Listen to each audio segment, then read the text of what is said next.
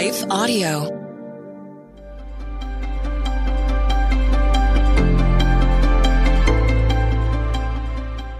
Welcome to the Crosswalk Devotional.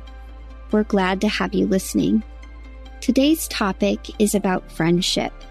We'll return with the devotional after a brief message from one of our sponsors.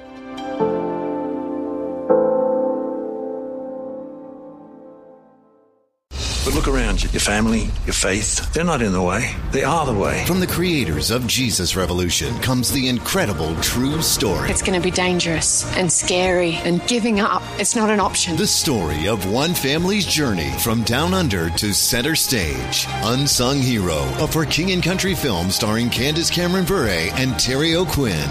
In theaters now. Visit unsunghero.movie to learn more.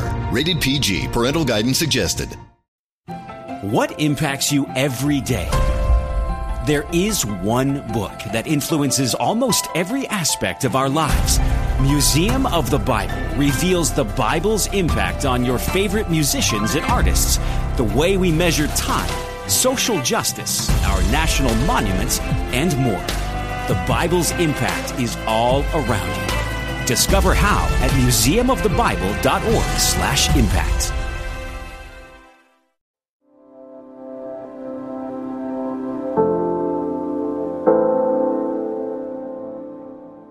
Making Friendships a Priority. Written and read by Emily Rose Massey. Two are better than one because they have a good reward for their labor. For if they fall, one will lift up his companion. Ecclesiastes 4 verse 9. Have you ever heard a statistic that just seemed to leave an imprint on your heart?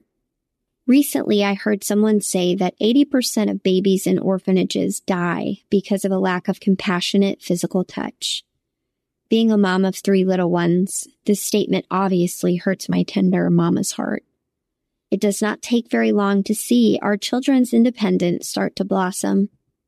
Understanding that my little ones won't always be this small, I try to take advantage of all the cuddles and snuggles that I can get. I know that this has only strengthened my bond with all of my boys. Even medical professionals urge moms of newborns to enjoy times of skin to skin, which also aids in mother baby bonding. Science has proven the release of oxytocin, the love drug, occurs with physical touch and creates a lasting bond between humans. As I let images of lonely, unloved ones in those orphanages run through my mind, I began to wonder do we ever outgrow the need for physical connection and affection? In the age of hypertechnology and social media, we can communicate with anyone and everyone from around the globe around the clock. It's obvious that people still enjoy connecting with one another, not just as networking partners, but as friends, right? Facebook. But are we truly connected? Ecclesiastes 4 verses 9 through 12 tells us the value of a friend. Two are better than one because they have a good reward for their labor. For if they fall, one will lift up his companion. But woe to him who is alone when he falls, for he has no one to help him up. Again, if two lie down together, they will keep warm. But how can one be warm alone? Though one may be overpowered by another, two can withstand him, and a three-fold cord is not quickly broken. Over the years, especially after becoming a mom, I have to admit that I've allowed myself to rely on social media and texting to keep my friendships going. Although convenient, I have wondered why I've always felt shortchanged. The reason is because my friendships on social media, merely texting my friends, will never allow them to pick me up when I fall or hold me when I'm cold. The warmth of a hug or a shoulder to cry on or hands to hold when fervently praying for one another simply cannot be found online. No, we can only find that kind of affection face to face, enjoying the physical presence of a beloved friend intersecting faith and life. I challenge you to join me in being intentional with physically spending time with our friends. Keep that coffee date on your calendar. Don't cancel it again. Go on a shopping trip with your girlfriends, even if it's just window shopping. Or cook dinner with your married friends and put your phones away and enjoy the conversation during your meal together. If a friend lives long distance, book a flight to visit them for the weekend.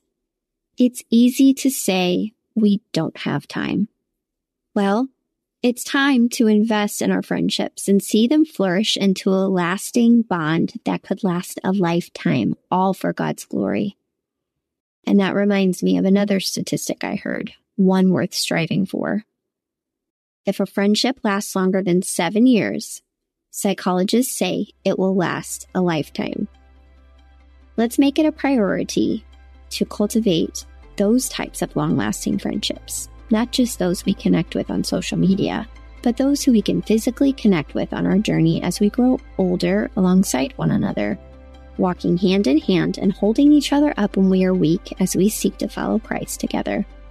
Let's be those kinds of friends. Further reading 1 Thessalonians 5, verse 11, Proverbs 18, verse 24, 1 Peter 4, verses 8 through 10. The Crosswalk Devotional is a production of Life Audio and Salem Media.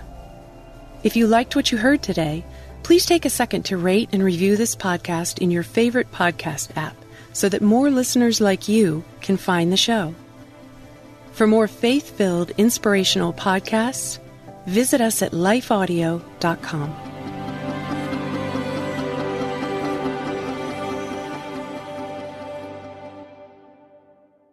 Feeling stressed? Let's take better care of you. I'm Bonnie Gray, the host of Breathe, the Stress Less podcast. Subscribe at lifeaudio.com.